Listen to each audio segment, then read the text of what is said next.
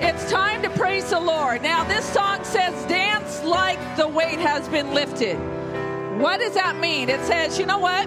You may feel the weight, but you know what? You're going to prophesy to yourself and say, You know what? Wait, you're going to be lifted because I'm going to praise.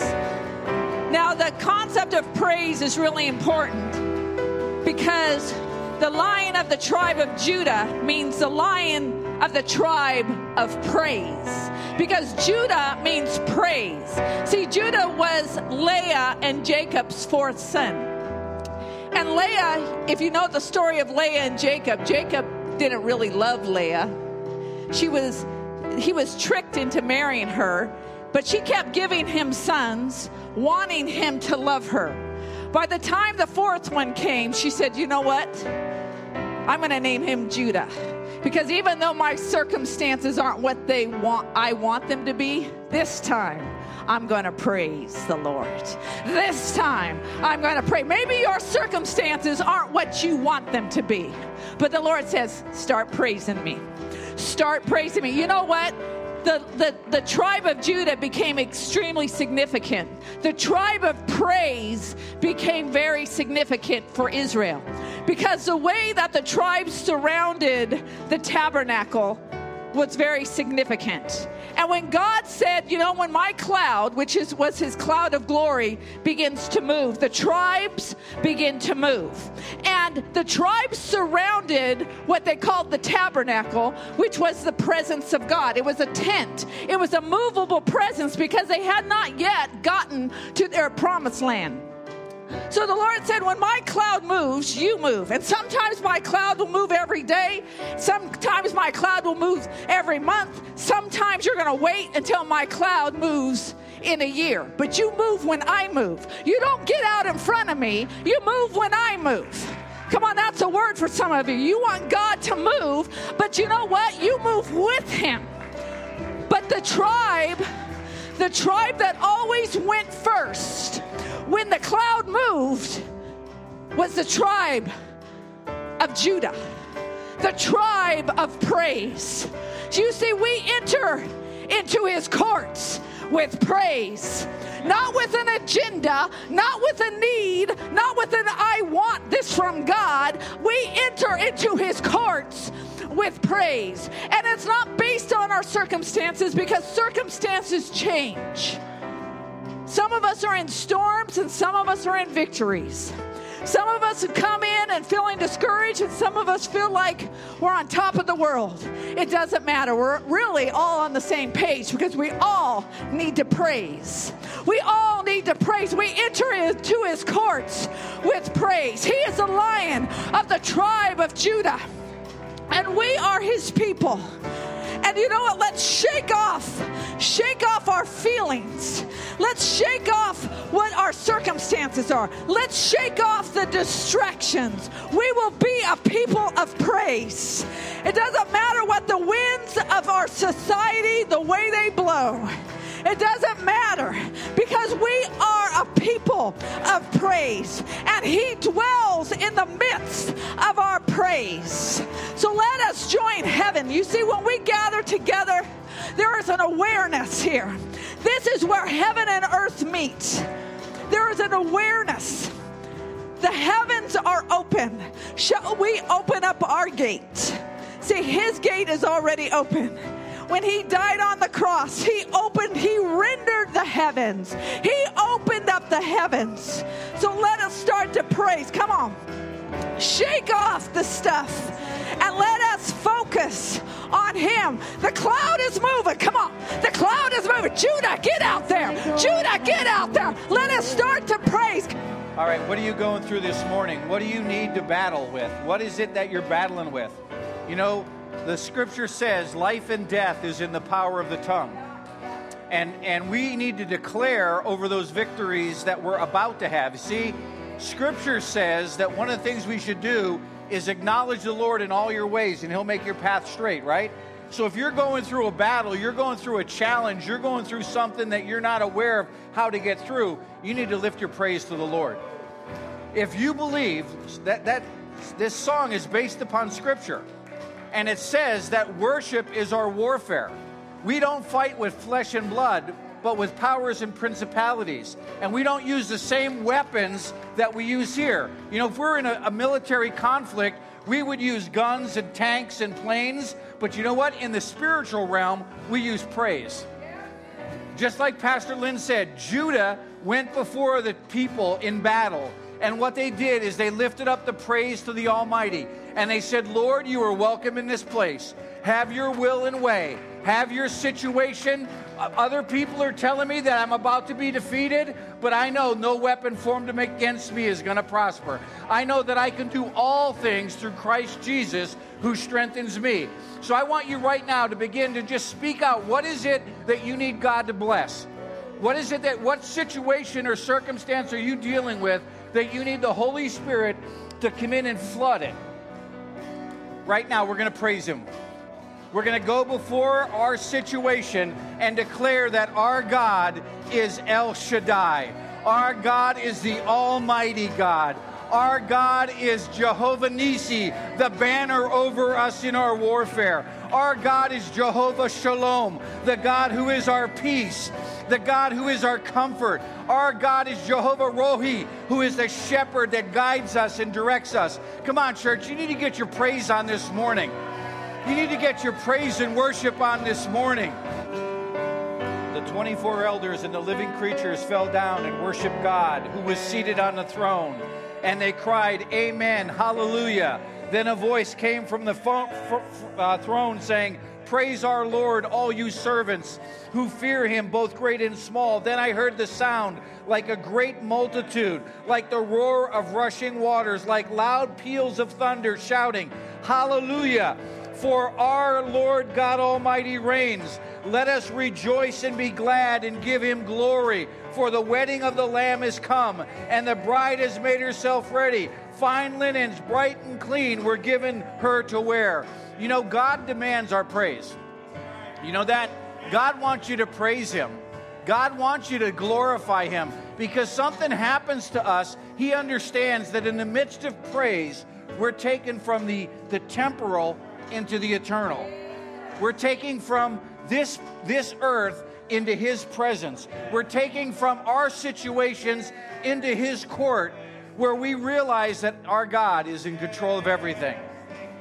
Listen to the words. Will, we, you will be praised. You will be praised. Who sings with them? The angels and who? If you're from down south, you'd say y'all, right? So you all are going to be singing praise with the Lord and it's about glorifying God in the midst of His temple, glorifying God in the midst of your situations and circumstances, glorifying God in everything that we do. And God wants us to praise Him. So let's continue to praise Him. You, you know what? The Lord gave me a picture while I was in prayer, and He said this. You know, I want you to take what's in the realm of the impossible and pull it down to the possible. Yes. The Lord says, take from the realm of the impossible and pull it into the impossible. But as I was worshiping, the Lord says, it takes you to surrender, to raise your hand and say, Lord, I surrender. When you're doing that, what you're doing is you're pulling from the realm of the impossible into the possible. Some of you, you're you're living in the a situation of yes, impossible. God. And the Lord says, Won't you just praise me to pull from the realm yes, of the impossible yes. into the possible? I am the God that makes the impossible possible. So come on, let's praise him. Some of you have not ever raised your hands. You need to raise your hands and say, I'm desperate enough to pull from the realm possible. I'm going to have you be seated for a minute.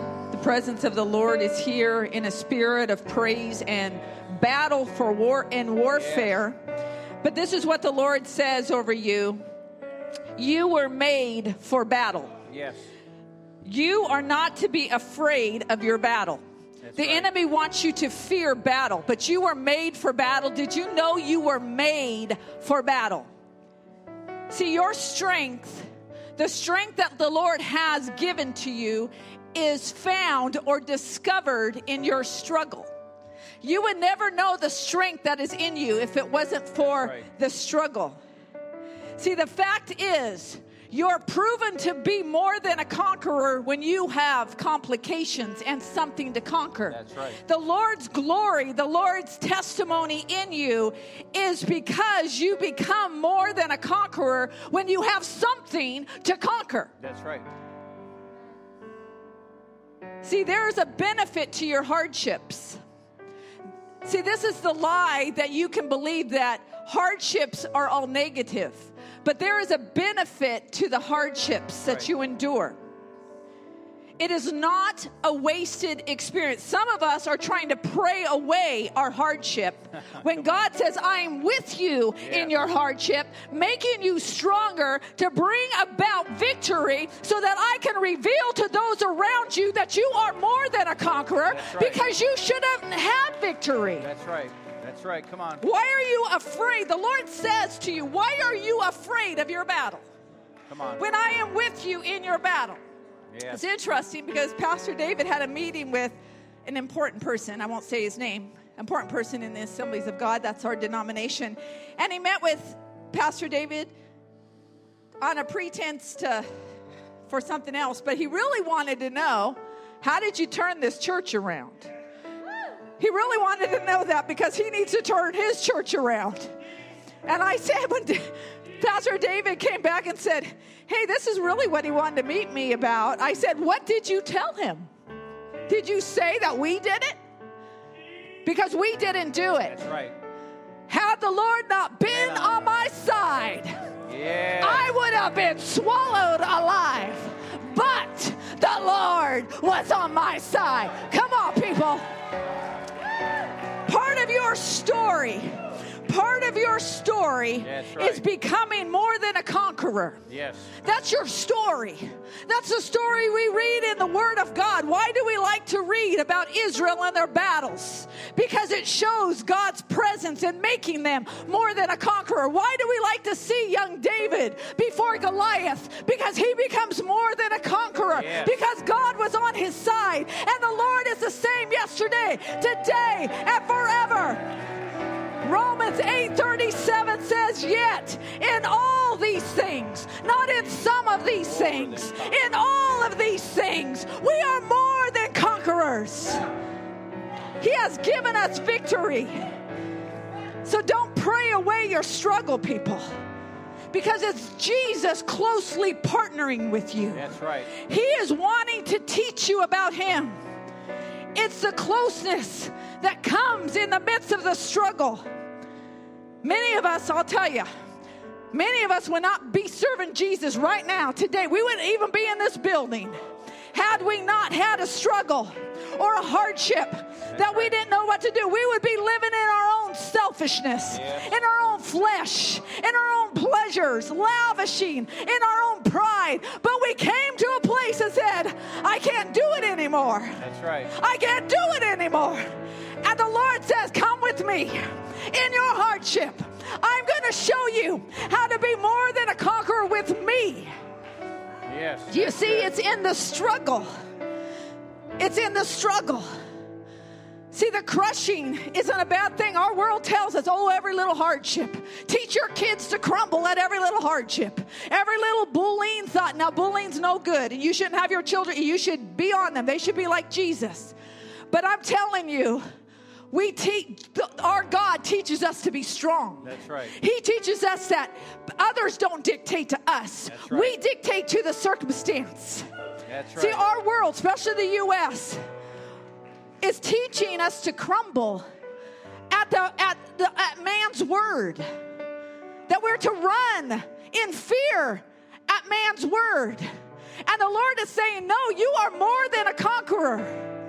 I am teaching you that man cannot crush you. That's right. Man cannot destroy you because I am with you. I am the lion of the tribe of Judah. Yes. Lord. And in your struggle, I'm just going to tell you, in your struggle, and sometimes you may say, I just feel like the Lord's crushing me. Well, you know what? He's just crushing the, the flesh and the That's right. carnality. He's not getting rid of the good stuff. Don't worry. He's not crushing you. He's just getting rid of the junk, Junk. Yes. to make you stronger, to make you more like Him. Don't fear your battle. That's right. Some of you are fearing the battle that you're in and you're trying to pray it away, and the Lord says, Get up, fight. You have it in you. I'm making you more than a conqueror. There is strength I am building in your spiritual bones. Yes. I am building strength in you. I am building endurance in you. Yes. Listen, right. he has he has examples. What about Joseph? Remember the script Joseph's story. Joseph had many struggles, but God used them all Yes, to bring about his purposes and a testimony and salvation for the people of Israel to be protected in a time of drought. And it is said of Joseph, when his father finally gets reunited with Joseph and he blesses all of his children before he dies, he says, Joseph, you are a fruitful vine Yes. that was planted by waters that climbed the wall. Yes. Listen, he was an overcomer That's right. because he was planted by the waters, Yes. which was the Lord. Listen, that's the same today for us. We just be planted by the waters. We are the fruitful vine. It doesn't matter what's coming against you. But some of you got to change your thinking. You got to change the way you have a defeat thinking. You have a fear thinking. I fear my battle. I fear that, eh, you know, I don't like this whole running from the enemy. You don't need to run from the enemy. You need to turn around and rebuke him because you have power in you. That's right. He wants you to be a scaredy cat. But you have the lion of the tribe of Judah in you. You are not a scaredy cat. That's right. The enemy wants the church to run, but we're to advance. Yes. We are not on the defensive, we're on the offensive. Yes. Go get your territory, take the land, defeat the giant. Yes. That's Greater is he that is in you than he that is in the world. Amen. It's time to surrender. See, the fact is this we fear our battles because we're trying to do it in ourselves. Oh, We go. fear our battles because we haven't surrendered, because we don't want to maybe obey the way God wants us to have victory. It's time to surrender. I surrender all. You know what? How many times do I say I surrender, Pastor David, in a Oh, week? Ten a day. I, I sing that old hymn, I surrender. all. When I come to say, I surrender. You know why? Because we surrender over and again, because somehow in our flesh, throughout the week, we take it back on. Mm-hmm. We take back on the, the problem, the struggle, rather than saying, Lord, I surrender it to you. I obey you. I will walk in your way. I will do what you say. Yes. That's right. It's time for us to surrender. Surrender. That's why praise is important because I say I surrender. See, the fact is this when we raise our hands, I surrender. I'm not proud. Yes. I'm humble before you, Lord. I surrender. Yes. I give it to you. Whatever you want, Lord, I'm not going to be afraid of the battle because I know this. You are on my side, but you partner with me. You partner with me in my battle. You give me the strength. Yes. You give me the Yes. wisdom. That's you give me the insight. You give That's me the right. discernment. You tell me what to do in my battle. I am to listen to you. I am to inquire of you. I am not to walk in pride. I am to walk in humility before you. Come on, people. Yes. Yes. Come on, you're a people of victory. that's right. You are not a people of defeat. You're a people of victory. amen. He made you for battle. He made you for battle. He put that strength Yes. in you. His DNA, the victorious one, the champion lives in you. He lives in you. He lives in you.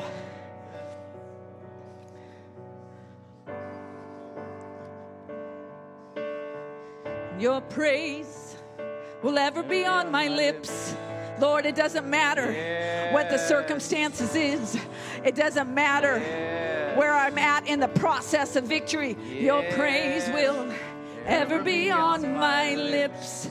Ever be on my lips. Your praise. Come on, let's stand. Let's sing that song. It's time. It's time for declare, declare, declare. Reach, reach into the impossibility and pull it down into your reality, saying, I declare you're victorious, Lord. Before I see it, I am not weak, I am strong. You are on my side. You are with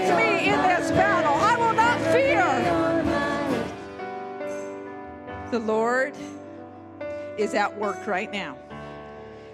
Even when you don't see it, He's working. Even when you don't feel it, He's working. He's working. Now, listen, you need to be partnering with Him in that work. Some of us pull against what the Holy Spirit is doing. We actually can even interfere with it because the fact is this the Holy Spirit never trespasses against human will. Never. Never does. Doesn't trespass against human will. He'll stop. He'll stop at your will. You have to partner. That's why Jesus even said, Not my will, but your will be done. Because it, it, it had to include his human will to go to the cross. And you have to surrender your will. You have to surrender your will. Some of us get so fixated on what God should do, we get blind to what He's doing. Did you hear me? We get so fixated on what we think God should do that we are blind to what He is doing. He's at work. He is at work. The human will is probably the strongest opposition to the Lord. Your human will. It's time to surrender. Come on, more, more surrender. You said, I thought I did that last week. You said, Well, guess what? There's more. I thought I did it too. I thought I did it at the Thirst Conference. Guess what? There's more. There's more. Surrender. There's more. See, we surrender more. There's more, Lord. Come on, people. Listen, you're at the wrong church if you're here for a religious uh, check the box.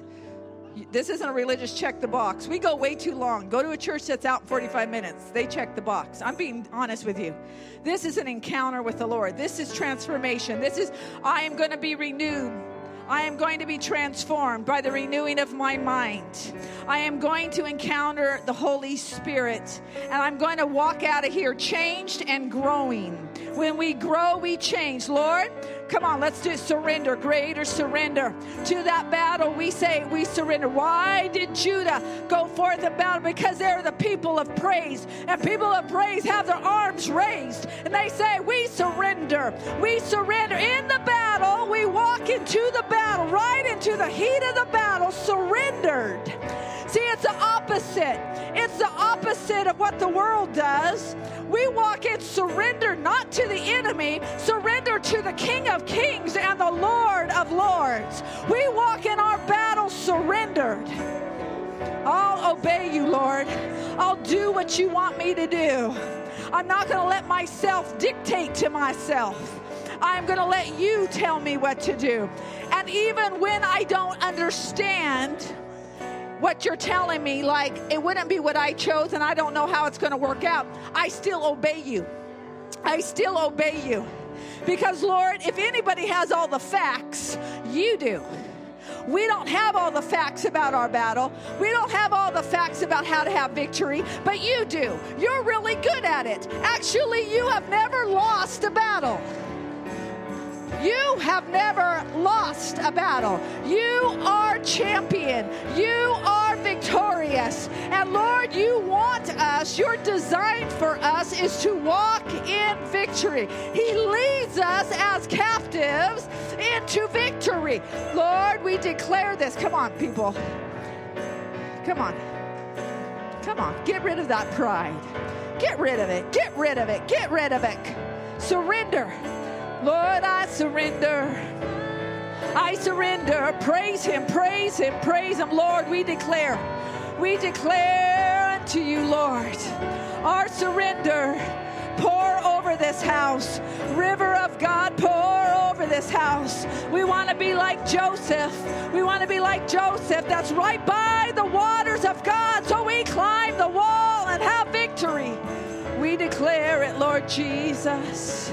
So the Lord is sharing with me that some of you in this room have acclimated to a lack of victory because you don't want to be in battle.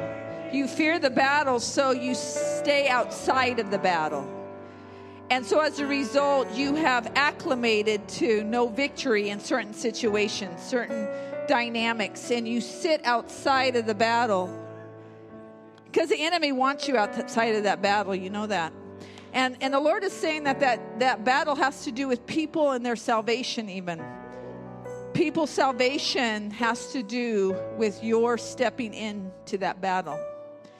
So the enemy says, "Fine, you you live your life as a Christian, you'll make it to heaven, but stay out of the battle because then those who are in that battle that you're warring for won't ever know Jesus." So he's saying, it's "Fine, I'll take the two, I'll I'll miss the one." It's that negotiation.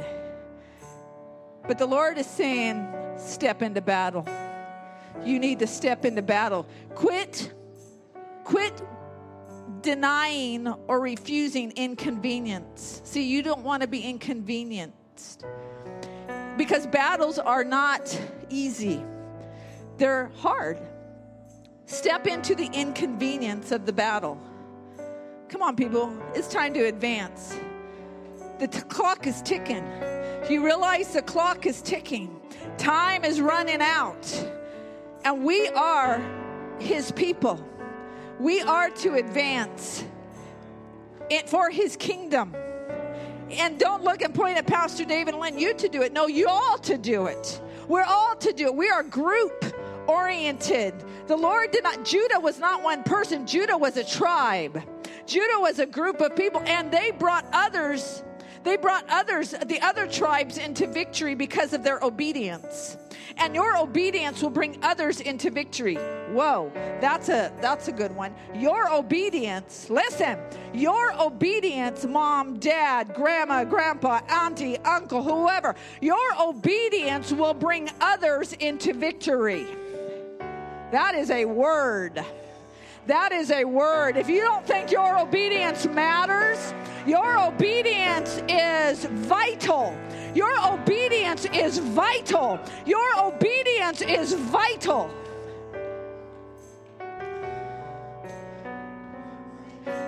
Let's lift our hands. For those of you that say, you know what, this word is woo, hitting me.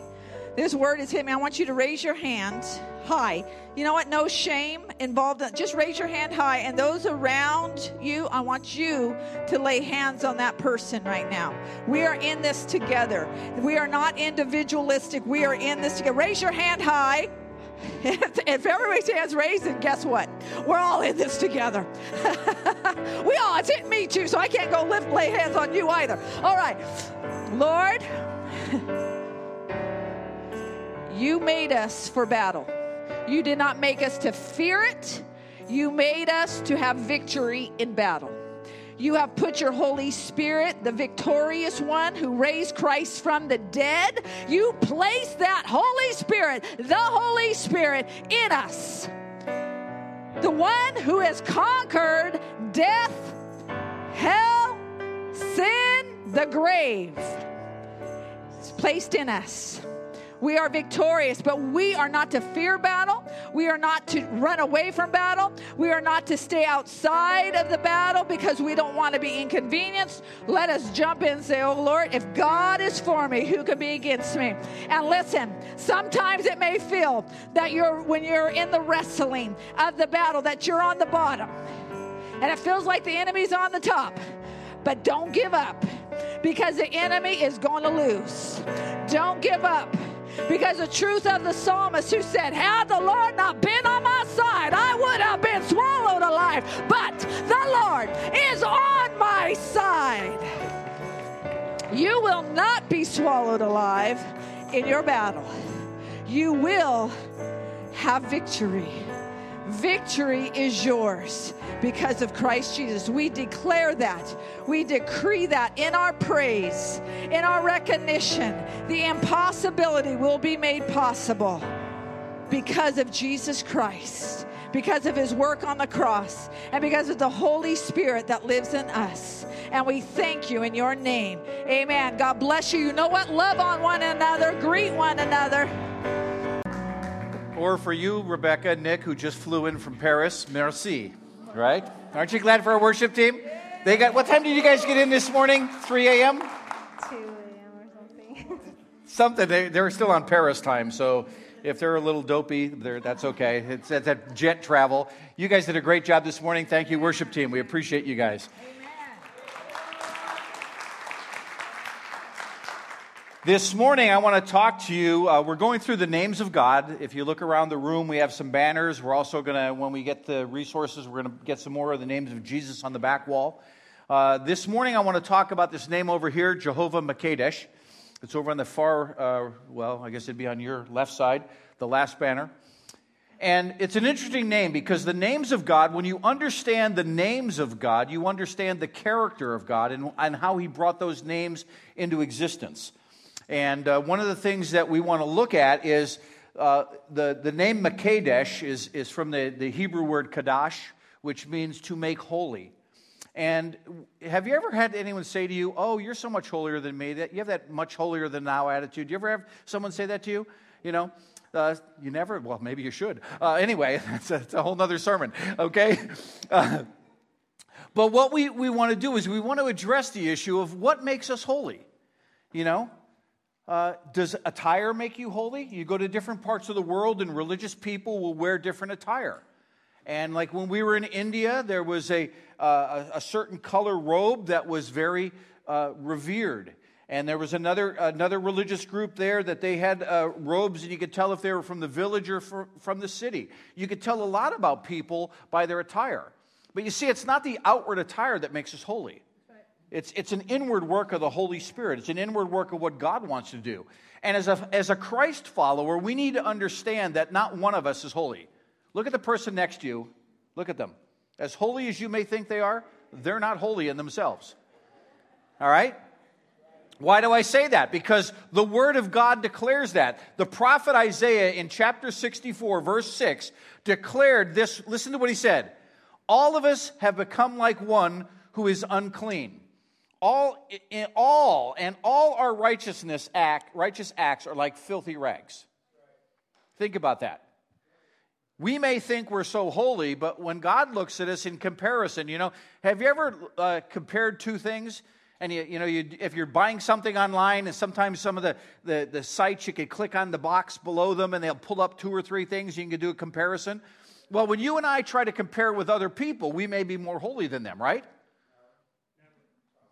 you know, maybe not. Maybe this is a good sermon for us today, right? But when you compare yourself to the absolute one who is perfect, God Almighty, all of us fall short, right? Romans in the New Testament, this is just not an Old Testament concept. The Apostle Paul, speaking to the church in Rome in chapter uh, 3, verse 10, said that uh, no, there is no one righteous, not even one. You see, as people, we are not righteous. But there is something, a theological term, if you ever hear this term in theology, uh, it's imputed to us. Imputation is something given to someone else by someone with greater authority. So, what God has done, God, because of the work of what Jesus Christ did on the cross for us, He gives us the ability to become holy, not on our own merits, but we look at it, He looks at us through the filter and through the lens of what Christ did on the cross for us. And that's what makes us holy. If you look in the, in the, uh, the, the, Old Testament where the names of God are revealed, if you look in Exodus chapter 31, verse 13, it's interesting because in Exodus 31, 13, it says this You must obey my Sabbaths. What is a Sabbath? The Sabbath is a, Sabbath is a day of rest. It's a time where we dedicate to the Lord a day for Him. And He says, This will be a sign between me and you for generations to come, so that you may know that I am Jehovah Sabbath. The Lord, the, the, Jehovah Sabbath. Jehovah Makadesh, the Lord who makes you holy.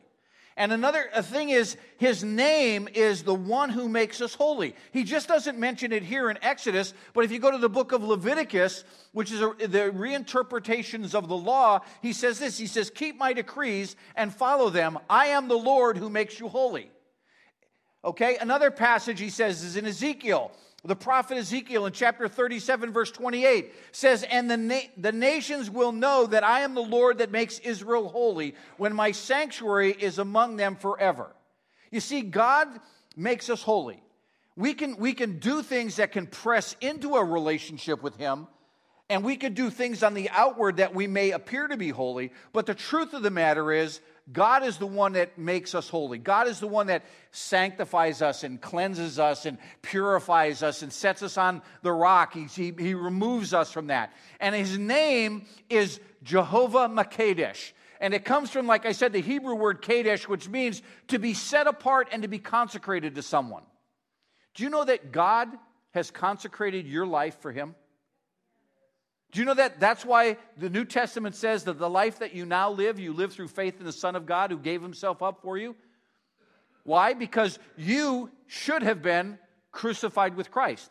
If you're a follower of Jesus, you should have crucified yourself so that you can live for God. And part of living for God is knowing that God has a purpose. He sets you apart to do something great for Him. Do you, know, do you believe that? That God's plan and purpose for you is not just to get you saved and get you to heaven. If that was the case when we do water baptism, we'd hold you under until there were no more bubbles. and then we'd take you over to Johnson's and we'd do a quick funeral and next. And, we would not have very many baptismal services because all of you say, ah, you know. God's purpose is to set you apart for, so that you're different than people around you. So that they want to know what makes you different. It's not your clothes, it's not your hair, it's not your cologne, it's not your, your, your activities you do. What makes you separate and set apart is, the, uh, is the, the blessing of God upon your life, where God came and says, You know what? I have chosen you to do something that no one else could do. And one of the things as believers that I want to instruct you and train you in is train you in the act of becoming a righteous person.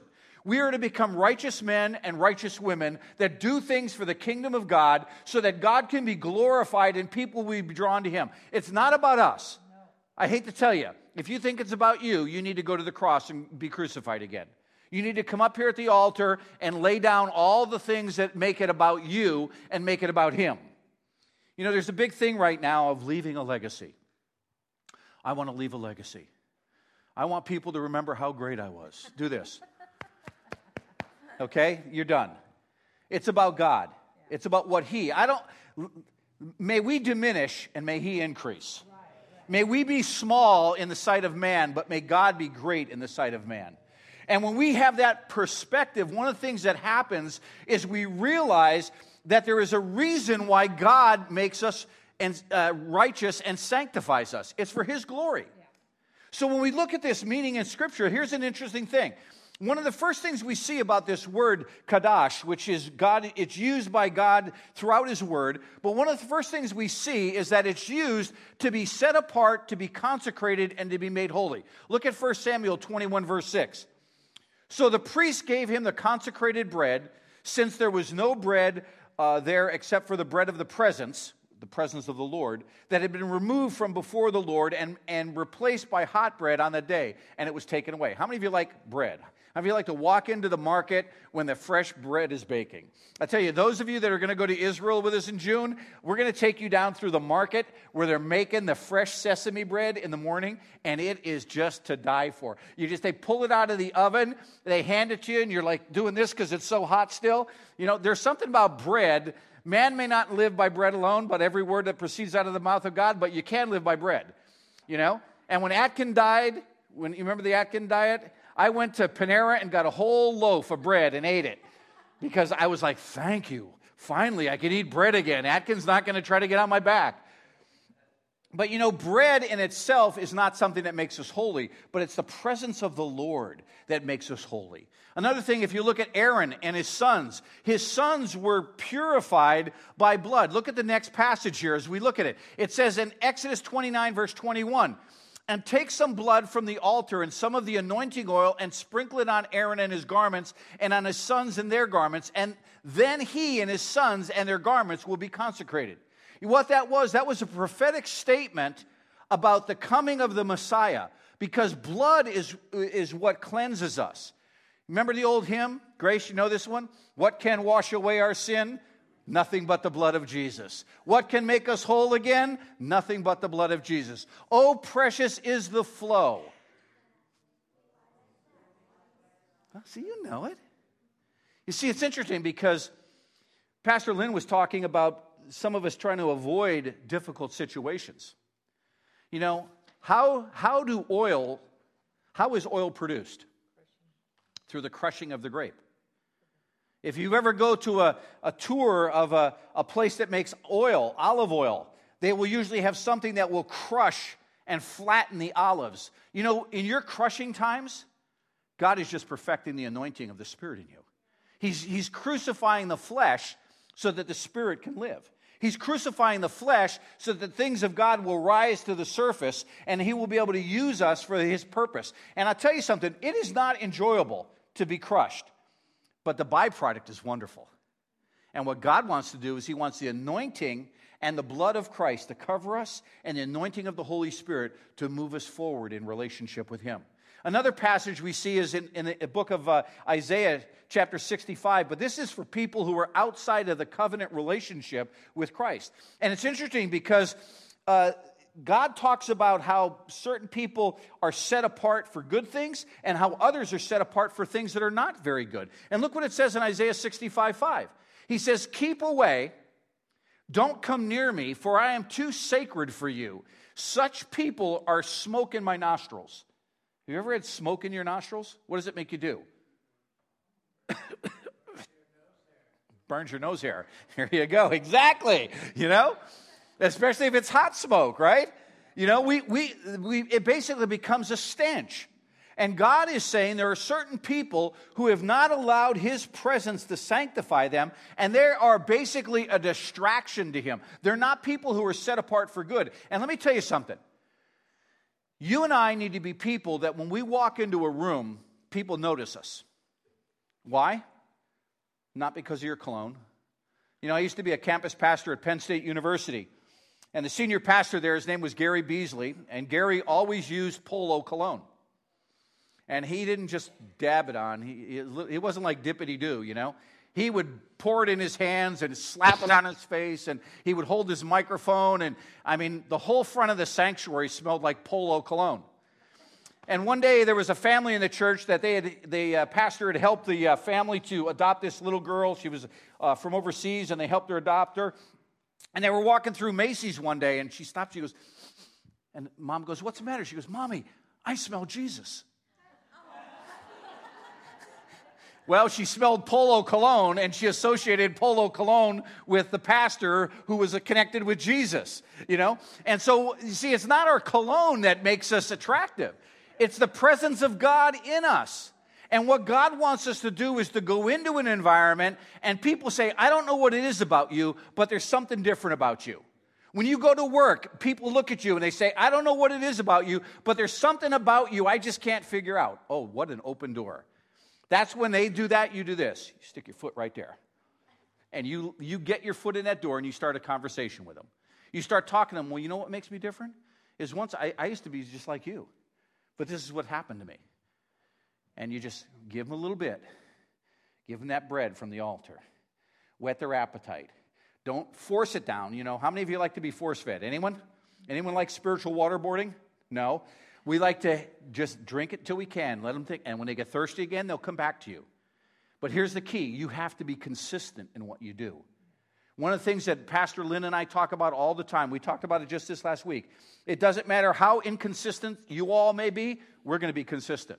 We're going to keep pressing you to be men and women who are full of the Spirit, men and women who are full of the Word of God, and men and women who are full of the destiny of what God wants to do in your life. We're called to be uh, oaks of righteousness. We're called to be people that you may not like what we preach, but we're going to preach the Word because we're going to pull out from you what God has planted in you. We want you to become more than conquerors. We want you to become spiritual warriors for the kingdom of God. We don't want you to be wishy washy. We're not making snowflake Christians Christians, folks. We're making battle trained, equipped men and women who are not afraid of the gospel and the power that it represents. And if that's not what you want, sorry, you've been in boot camp. You may want to find something else if that's not your interest. But our goal as your pastors is to train you in righteousness, to train you in uh, kadash, the, the righteousness that comes from God. And what that takes, it takes us to crucify ourselves so that He can live through us. Do I hear an amen on that? So, what happens is when you're looking through scripture, one of the things you'll see is Jehovah Makadesh is the Lord who makes you holy. And this is something that's really important. You need to realize that God makes you holy and sets you apart for the world so that people will be drawn to Him. Now, you may have an outgoing personality. How many of you are outgoing? How many? Yeah, someone's raising the person's hand next to them. Okay. How many of you are introverted? Half of you didn't even raise your hands. You're so introverted. Okay? It's not about your personality, it's about the one who dwells in you. Christ in you is the hope of glory, is what Scripture says. And what we want to do is we want to be people who are set apart. Part of Kadash, the meaning of the word Kadash in the Hebrew, is that we have been set apart for a purpose. I remember growing up, my mother had the, the blue patterned china. You remember that? It was Asian design. It was really big in the 60s and 70s, and she had that. And we would only use that when we had special guests coming over, which we never did. And I remember once I, I was making something and I pulled out one of her little dishes and I had it there and I was making, I think, peanut butter and jelly. And my mom got all offended that I would use that which was set apart for a sacred event to use with peanut butter and jelly. And I thought, this is ridiculous. Let's just use what we have. Let me tell you something God wants you to be set apart to be used in everyday life. Doesn't matter if you're the peanut butter and jelly in your crew. God wants to set you apart because He has an anointing upon your life to do great things for Him. Another thing that is Jehovah uh, Makadesh does is interesting because if you read the, uh, the, uh, the King James Version, it says he sanctifies you. If you read the New International Version, it says he makes you holy. If you read some of the, the, the more modern translations, uh, he, like the voice translation, he says he's the eternal one who sets you apart. Do you know that you have been set apart by God? That's, that's, that's what you've done. When you've come to faith to him, come to faith in him, he sets you apart for a noble purpose. Now, your life in the past may have been for a not very good purpose. How many uh, in your past you did things that you're ashamed of? But that's not what you are anymore, right? Why? Because you've been washed, you've been cleansed, you've been set aside. You have been kadashed, you've been made holy by what God has done. And one of the things he wants to do is he says he wants to use you so that you can communicate to your congregation. How many of you have a congregation? How many of you have a congregation? How many of you are in relationship with other people? How many of you are monks that sit on top of a hill all week and only come out on Sunday mornings to church? Okay, all of you have a congregation. It may be your workplace, it may be your neighborhood, it may be your family. You have been called and set apart as priests of the Lord Most High. You are an ambassador for Jesus Christ, is what the New Testament says. And part of being an ambassador for the Lord is you are an emissary of His good grace to people that don't understand it. So when you go to work, you're just not, well, take my Christian hat and I'm going to take it off and throw it over in the, the, the corner. You know, I'm not going to wear it. And I'm going to act like everyone else. They're not even going to know I'm a follower of Jesus because I'm just, I'm in the smoke with them. And God says, No, I want to set you apart. Yeah. I want you to be different. Yeah. And here's the thing I found because I haven't always worked as a pastor, I've worked in a lot of different jobs.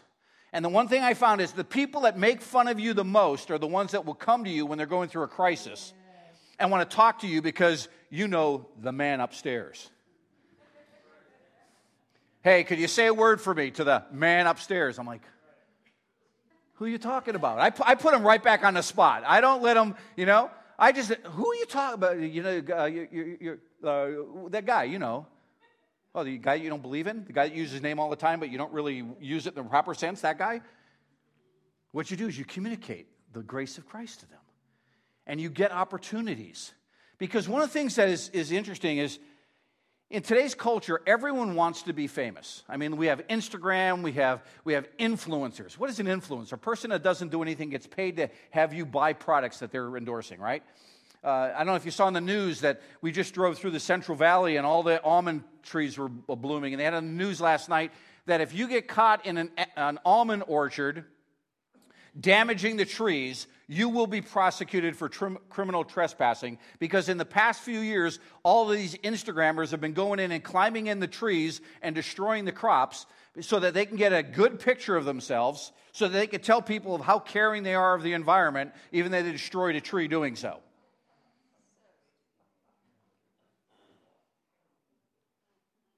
We have people that live stream on Facebook. You know, they're with you, and the whole time they're like, here I am. I'm at Crossroads, not listening to the sermon. I'm videotaping it, and I'm live at Crossroads. You should be here too. I'm not getting anything out of the sermon, but you're, you're seeing my face because I'm so important. That's not where we're called to be. We're called to be important in His eyes, not in the world's. And one of the things that I found is that in a culture that promotes self promotion, one of the things that is so interesting is we're called as believers to promote the Lord.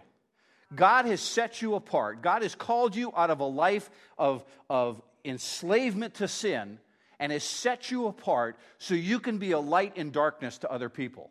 Just like God used other people in your life to set the, the, the, the cog into motion that you would understand who He is, He's putting you in the lives of other people that don't know Him so they can come to faith.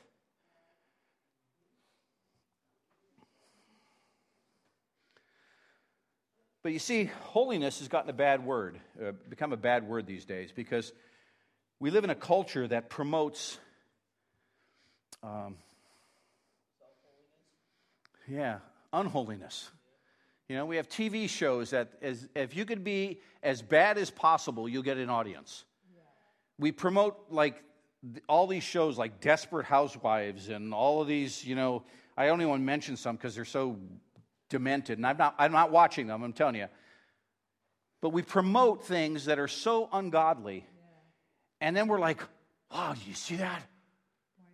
You know, we could sit and watch an hour show, and then I ask you to read the Bible for 15 minutes. I'm like, oh my Lord, that's so much 15 minutes of my day? Really? I just got done watching the Super Bowl and it was three hours long and our team lost and I and I'm in debt because I bet on it and I've got all these things. And, but you want me to read the Word of God for 15 minutes a day? Come on, Pastor David. Hello, anyone home? You know, I can go shopping for five or six hours and have a blast, but God, get into God's Word? I don't even have that app on my phone. You know, something happens to you when you're in the presence of the Word of God. And it's a transformation, it's a renewing of your mind. Yeah. You know? And holiness is in our culture, His, you know, we're called according, according to the New Testament, according to the book of Hebrews, who was written to the, the converts from Judaism to Christianity. The writer of Hebrews says in chapter 12, verse 14, make every effort to live at peace with everyone okay? You may not live at peace with everyone, but your responsibility, because you've been set apart by God to be a representative for Him, we're to make every effort to live at peace. Now, there's certain people, no matter what you do, you're just gonna, they're just not gonna let you have peace. But on your side, you've got to make every effort to it, right? And then the second thing he says, and be holy. Well, how do we become holy? We surrender ourselves to the lordship of Christ. We surrender ourselves, just not, He's not just our Savior, but He's our Lord.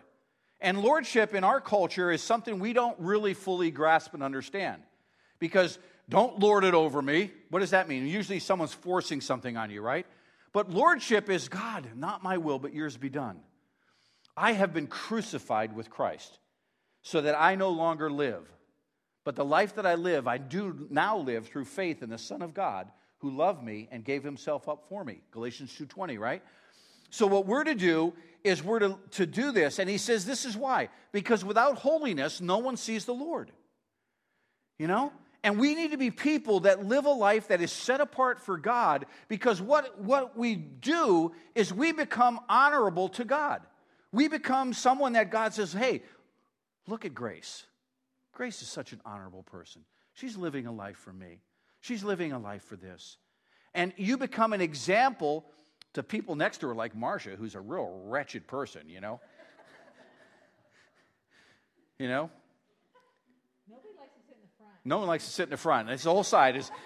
We're going to have people in the wings. As both sections are going to be empty, and you're going to be fighting for the wings. Only kid, Marcia is a saint. She wouldn't be our principal if she wasn't. She's just being abused for illustrations purposes. I'm an equal opportunity teaser. All right? But you have been set apart for a divine purpose, and that divine purpose is to lead other people into the life of holiness that you hopefully are living. And that only comes by us walking in community. That's why one of my favorite passages is, is, is found in the book of Romans, chapter 1 and uh, chapter 12, verse 1 and, and verse 2. But verse 2 specifically is something that we have to fight against being conformed to the pattern of this world.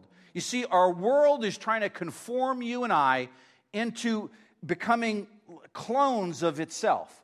And let me tell you, our world is jacked up. If you, if you haven't figured that out right now, something's wrong with you. But our world is promoting things that are unholy as holy and things that are holy as unholy. And the world wants to go after and attack anything, any person, any place, or any institution that represents holiness. They want to tear that down and replace it with their demented views. That's why scripture says, don't be conformed to the pattern of this world, but be transformed. Actually, the, the Greek word is metamorphe have a metamorphosis. A metamorphosis is a changing, a substantive change in the existence of what's there. Our minds have to be transformed by the renewing of the word. And then you'll be able to do what? To test and approve and see what God's perfect will is for you. His good, pleasing, and perfect will. Uh, if, if I had a dollar for every time someone asked me, you know, you're a minister, you're, you're, a, you're a religious person. I always correct them, I'm not religious, I'm, I'm a, a faith follower, I'm a Christ follower of Jesus.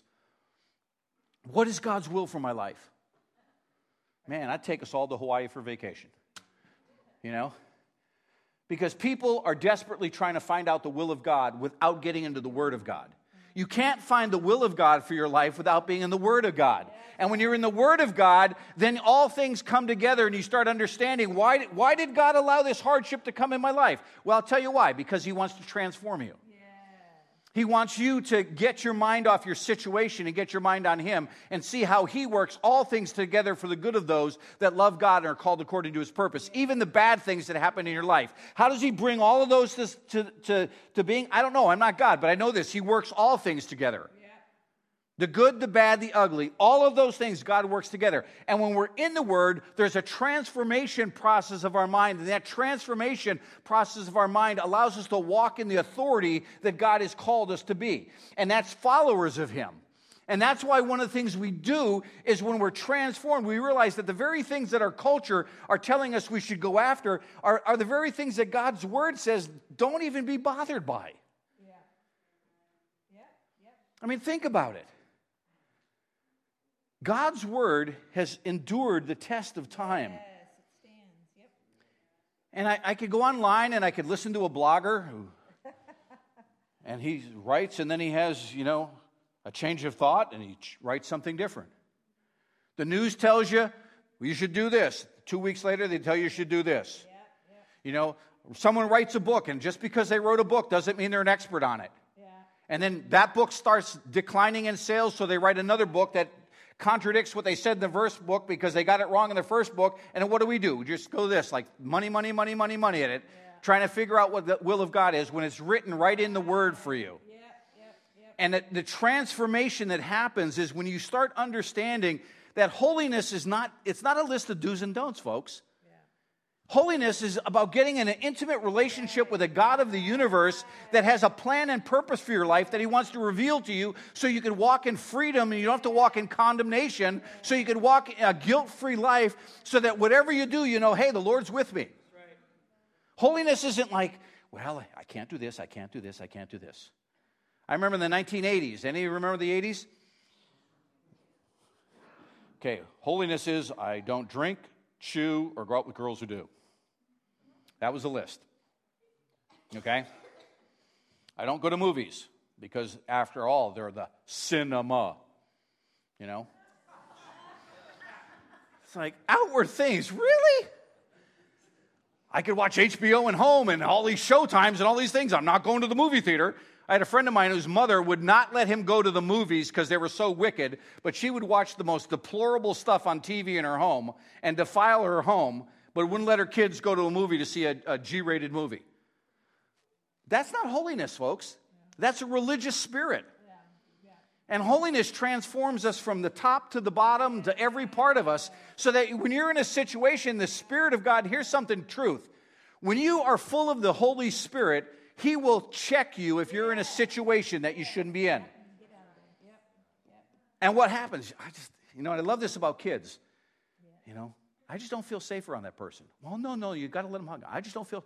You listen to the kids because kids are kids have a purity in them that hasn't been tainted by cynicism of life. And kids are often are very sensitive to things that you never force them to do things because they, they have a sensitivity. But yet, as adults, so many times we're trying to force things upon people. And what God wants to do is God wants us to have a sensitivity to Him that is like a childlike faith. Lord, your word says it, I believe it. Your word says that we should, we should not be conformed by the world, then I'm not going to be conformed. I'm going to find out what your good, pleasing, perfect will is. You know? Look what he says in Peter. It's interesting in 1 Peter chapter 1, verse 14, 15, and 16. Uh, the, the, the, the writer says this As obedient children, do not be conformed to the former lusts which were uh, that were yours in your ignorance. Okay? So if, if you lived a lifestyle outside of your life of faith and you didn't know that things were wrong, that was ignorance, right? So God says, okay, but now that you know what you should do, don't live that way. And he says, and he goes on, he says, but like the Holy One who called you, who? The Holy One, that would be the equivalent of the New Testament name of Jehovah Makadesh, the God who is holy that sanctifies us, just like he called you, be holy yourself. Let me tell you, when you're living a holy life, you don't have shame. You don't have guilt. You don't have condemnation. You don't have, oh man, I wish I wouldn't do that. When you're living a holy life, you say, you know what, Lord? You have a full open uh, inspection of my life. There's no closets, there's nothing I'm hiding in, there's nothing that's back in the back room that no one knows about except me. And I'm smart enough to hide it from the God who created the universe. And God won't be able to see that because I'm so smart and I've I've buried it so deep in, in the bass that no one knows it, not even you, God. He's like, dude, I created you. I knit you together in your mother's womb. I know, I know things about you you don't even know about yourself. That's why you need to be transformed by the renewing of your mind by the word, because the Lord will reveal things about who you are and what He wants to do in your life when you're in the word. Mm, this is good. Quiet, but good. Hopefully, the Lord's speaking to you. Hopefully, the Lord's challenging you in your faith. So, what, what is the challenge that we face with holiness? The biggest challenge I think we as believers face in holiness is that we deal with this thing called flesh. You know? And if you look, you look in scriptures, and sorry for the PowerPoint, I'm jumping way ahead here. But in, in the Gospel of Mark, chapter 14, verse 38, there's a passage of scripture that's very interesting. And it says, Watch and pray so that you will not fall into temptation. The spirit is willing, but the flesh is weak. You see, how many of you realize that sometimes you battle with things in yourself that you don't understand why you battle with them? You know? That's why the, in, in the book of Romans, chapter 7, the Apostle Paul says, you know, hey, the very things I know I should do, I don't do. But I don't know why I do what I do, and I shouldn't do what I do, do, don't do. And he goes back and forth. And you think it's confusing in the English? You should read it in the Greek. He uses, a, it's a play on words in the original language. And what he's basically saying to us is there is a weakness in our flesh. That's why we have to crucify it. When you crucify the flesh, it's never fun to crucify your flesh, it's painful. But what happens is once you crucify your flesh, then you're able to move into the things of the Spirit. You see, there's a struggle between all of us. And I don't care how long you've known the Lord, you will have struggles in your faith. And every single day you and I get up, it's a choice that we make.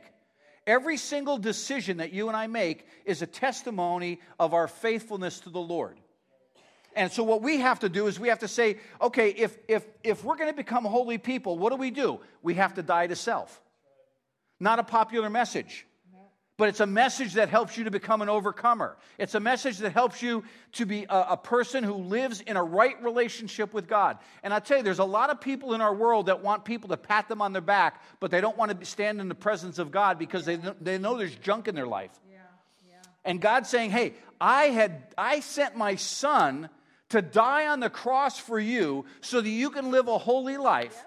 And all you have to do is confess your sins Look at, look at what 1 John 1 9 says. He says, If you confess your sins, He, Jehovah Makadesh, the God who sanctifies you, the God who is holy, the God who wants to give you a righteousness that is not of your own, he says, Then I, He, will be faithful and just and will forgive you of your sins.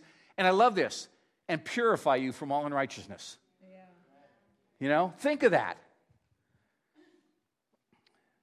Do you ever go to a hotel room and you walk in and the hotel room looks really nice? And then as you start to notice, you start noticing there's something in the room that isn't very nice. Maybe it's a smell. Maybe it's like you drop something on the floor and there's something under the bed. Maybe you're like laying in the bed and looking at the ceiling and it's glittering and you realize it's not the tiles, it's bugs crawling on it. You know, or you get in the shower and you get in the shower. How many of you get in the shower and you spray the shower on you, open your mouth, and your water's going to your mouth, and you look at the faucet and it's got all black fuzz on it? You know? What did you just do? You just contaminated yourself. Thought you were in a place that was clean and pure, but you've been contaminated. But yet we, we, we are disgusted and revolted by that. You go to the front desk and you want your money back. You want a new room. You want a refund. You give them a bad Yelp review, right? You do all these things. But yet, when we have the same junk in our lives, we just ignore it. And here, here's something, folks, that when you ignore living a life below what God wants you to, everyone else knows it about you except yourself. Yeah. You know? And that's why it's really important for us to, to really press in to know the Lord on an intimate level, to know His Word. You know? The moment either of our pastors or any of our pastors on this staff stop preaching the Word of God is the time you got to find another church. Yeah. Yeah. Because the Word of God is what transforms us. Yes. The Word of God is what renews us. The Word of God is what challenges us to live a holy life. And God's word has never changed. It's not, it's not like a revised version. It's not like it's, it's we're, oh, that we, we messed up two centuries ago. We're going to change it. The word of God is consistent. And this is what the word of God says in Hebrews chapter 12. Therefore, since you, uh, you have so great a cloud of witnesses surrounding you, let us lay aside every encumberment and the sin that so easily entangles us. You know, the writer of Hebrews said that there are certain sins that easily entangle us. Have you ever walked on a, a, a dock where they were fishing and they had all the ropes for fishing? You know? Well, see, the New Testament writers, many of them were fishermen.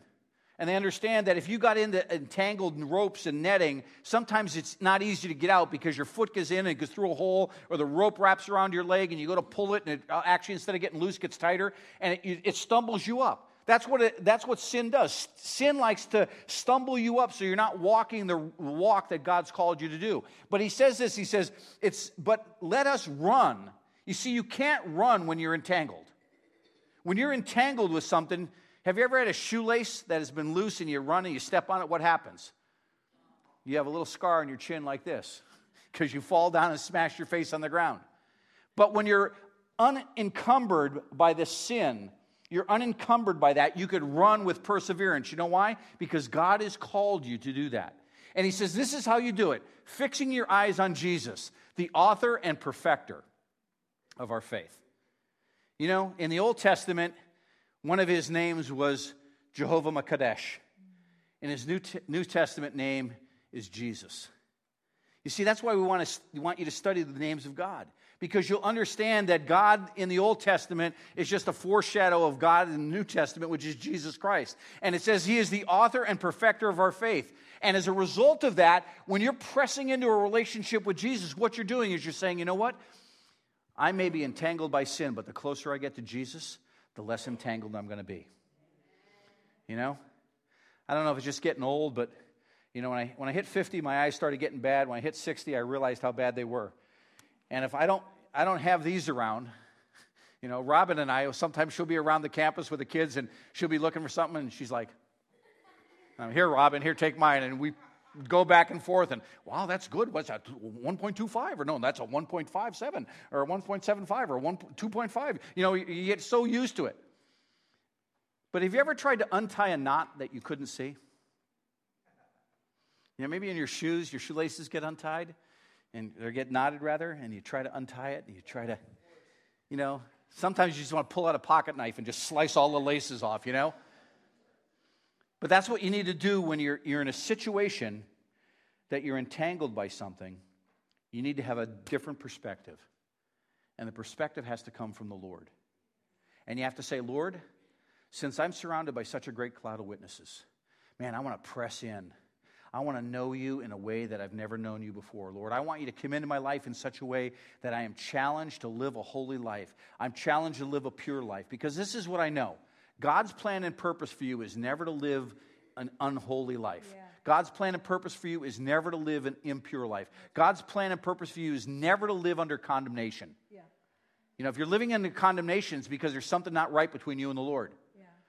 And the Lord came uh, in John 3:16, John 3:17. I don't have the slide, but He didn't come to let us live in condemnation. He came to let us live in freedom with Him.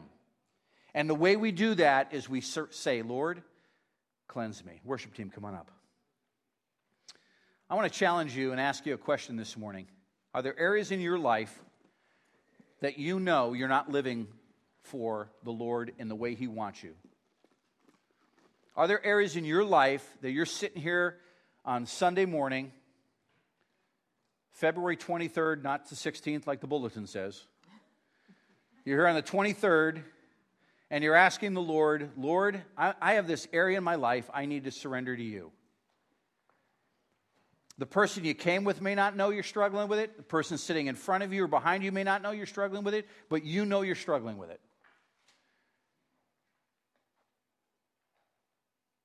First John says, if you confess your sins, he is faithful and just to forgive you of your sins and purify you or cleanse you from all unrighteousness. And the, the assumption of this text is that when you're cleansed from unrighteousness, you're flooded with righteousness. You know, Scripture tells a story in the New Testament of where a person that had uh, cast an evil spirit out, if they didn't fill themselves with something righteous, seven times more things would come. And one of the things about Scripture is he uses illustrations and stories to reveal the plan and purpose for God. And God's plan and purpose for you is not to live under shame or guilt or condemnation. The enemy would love to get you to live under that because then you you, you, you listen to his voice and the battle the battle's already been won. You know? That's why trash talk in sports is so important. Because you can defeat someone before you get even on the, the field or the court by trash talking them before the game. And then they start believing it. And that's why it's so important as believers to immerse yourself in God's word, which is truth. And it says, and by his word, he healed them. And when we speak the word of God over our situation or circumstance, what we're doing is we're declaring what God's plan and purpose for us is. And so when we confess our sins, we know this God, first of all, He, he will cleanse us and, and, and purify us from that sin. But not only that, He will change us from unrighteous to righteous people. So, what's in your life this morning that if you were honest with the Lord, you would say, Lord, I need to surrender to you? What is it that you need God to come into your life to cleanse? What is it that you need to lay aside, as Hebrews 12 said? What sin that so easily entangles you is keeping you from becoming the man or woman that God has called you to be?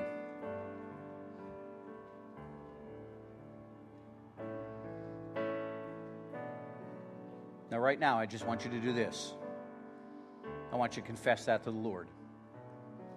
You're not confessing it to a human, you're not confessing it to a person, you're confessing it to Jehovah Makadesh, the God who sets you apart, the God who purifies you, the God who cleanses you, the God who washes away all of those things so that you can walk in freedom, the God who takes your condemnation and changes it into joy, the God who takes the shame and, and, and releases you from that shame. You see, because if you're gonna if you're gonna run the race, you can't be entangled, folks. You can't have things in your life that you're hiding from God. No more secrets. No more things in the in the back that no one knows about that you're trying to keep from the all-knowing God. You got to just confess those sins. So I want to pray with you right now. Lord, we come to you this morning and confess our sins. God, we thank you that you loved us enough that even before we were born, you sent your Son, Jesus Christ, to die on the cross for us. So that we can live not in condemnation, but we can live in a relationship with you that's pleasing and acceptable. That we no longer have to live under the guilt and shame of, of our sin, but Lord, we can live by faith in the Son of God who gave himself up for us.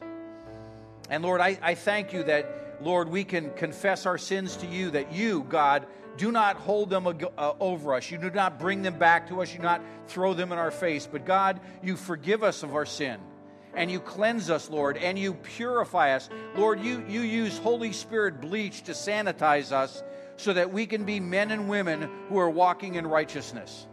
And Lord, I thank you that one of your names is Jehovah Makadesh, the God who sanctifies us, the God who purifies us, the God who sets us apart for a noble purpose. And God, right now, I ask and pray that, Lord, that thing that we're confessing to you, many, some of us may have many, many things we're confessing to you, that God, you are able to take those very things and transform us and make us into men and women that are completely set free from it.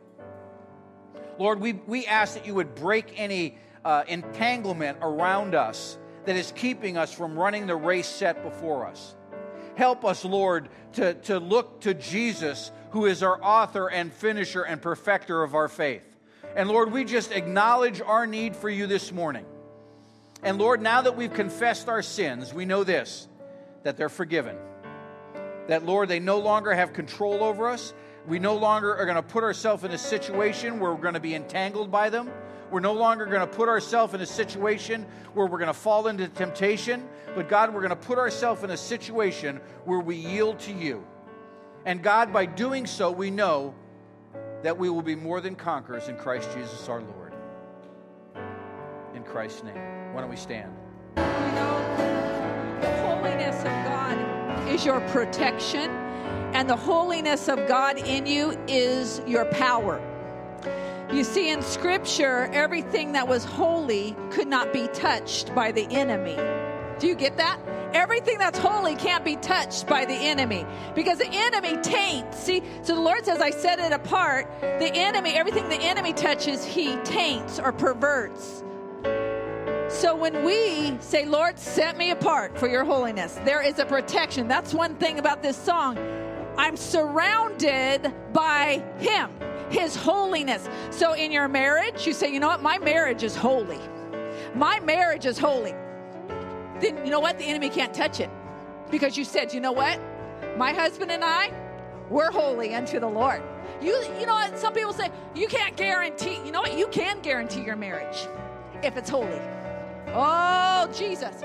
You can guarantee things in your life when you set them apart for holiness. Are there areas in our life that we have not set apart for holiness? That we have chosen to keep in a closet, like Pastor David said? That we have said, Lord, don't touch that because whatever God touches, He makes holy. Are there areas, our thought life, our eye gate? Do we allow stuff to come in? We have gates. We have ear gates. We have mouth gates. We have eye gates. Are we allowing stuff in to pervert our own self because of our flesh, feeding our flesh? You know what? This is the day. This is the day. Say, you know what? I'm shutting those gates, Lord. Make me holy. Make me holy in that area. You know what? We partner with the Holy Spirit. The Lord's Jehovah Makadesh, the one who sanctifies us, but he doesn't do it without our permission. We can't feed on the world and then say, I'm going to be holy. We have to partner with saying, Lord, cleanse me, wash me, wash me, Lord, wash me. Listen, I know it's a process. I know it's a process, but you know what? If the Holy Spirit's speaking to you today to say, okay, this is the area, this area right here, this area, attitude. It's not just about perverse stuff or immorality, it's attitude. Attitudes, bad attitudes, critical spirits, judgmental spirits, unloving, selfishness. Those things are unholy too. Lord, what is it that you're pinpointing in me today? So that you are setting it apart to say, you know what, you're going to be holy in that area. He gives you the strength. It's not your holiness, it's His holiness in you. Lord, we lift up our lives to you. Lord, we surrender to you. And Lord, we respond to your Holy Spirit in this moment because you are at work in us. You're, you, there is a sanctification process. You're the one who makes us holy. You sanctify. There's a process to it. You bring revelation to us. And today you are bringing revelation. There's, if there's an area in our life that you're saying, this is an area that I'm working on in you. Lord, we bring it to you and we say, Lord, make me holy in that area. We surrender to you, Lord Jesus. And Lord, we thank you, Father, because you are faithful with your power to do that. We don't do it in ourselves. We can't do it in ourselves. But you are faithful with your Holy Spirit power in us to make us holy. And we thank you in your name. Amen. Prayer teams, please be up here. If you would like to have some special prayer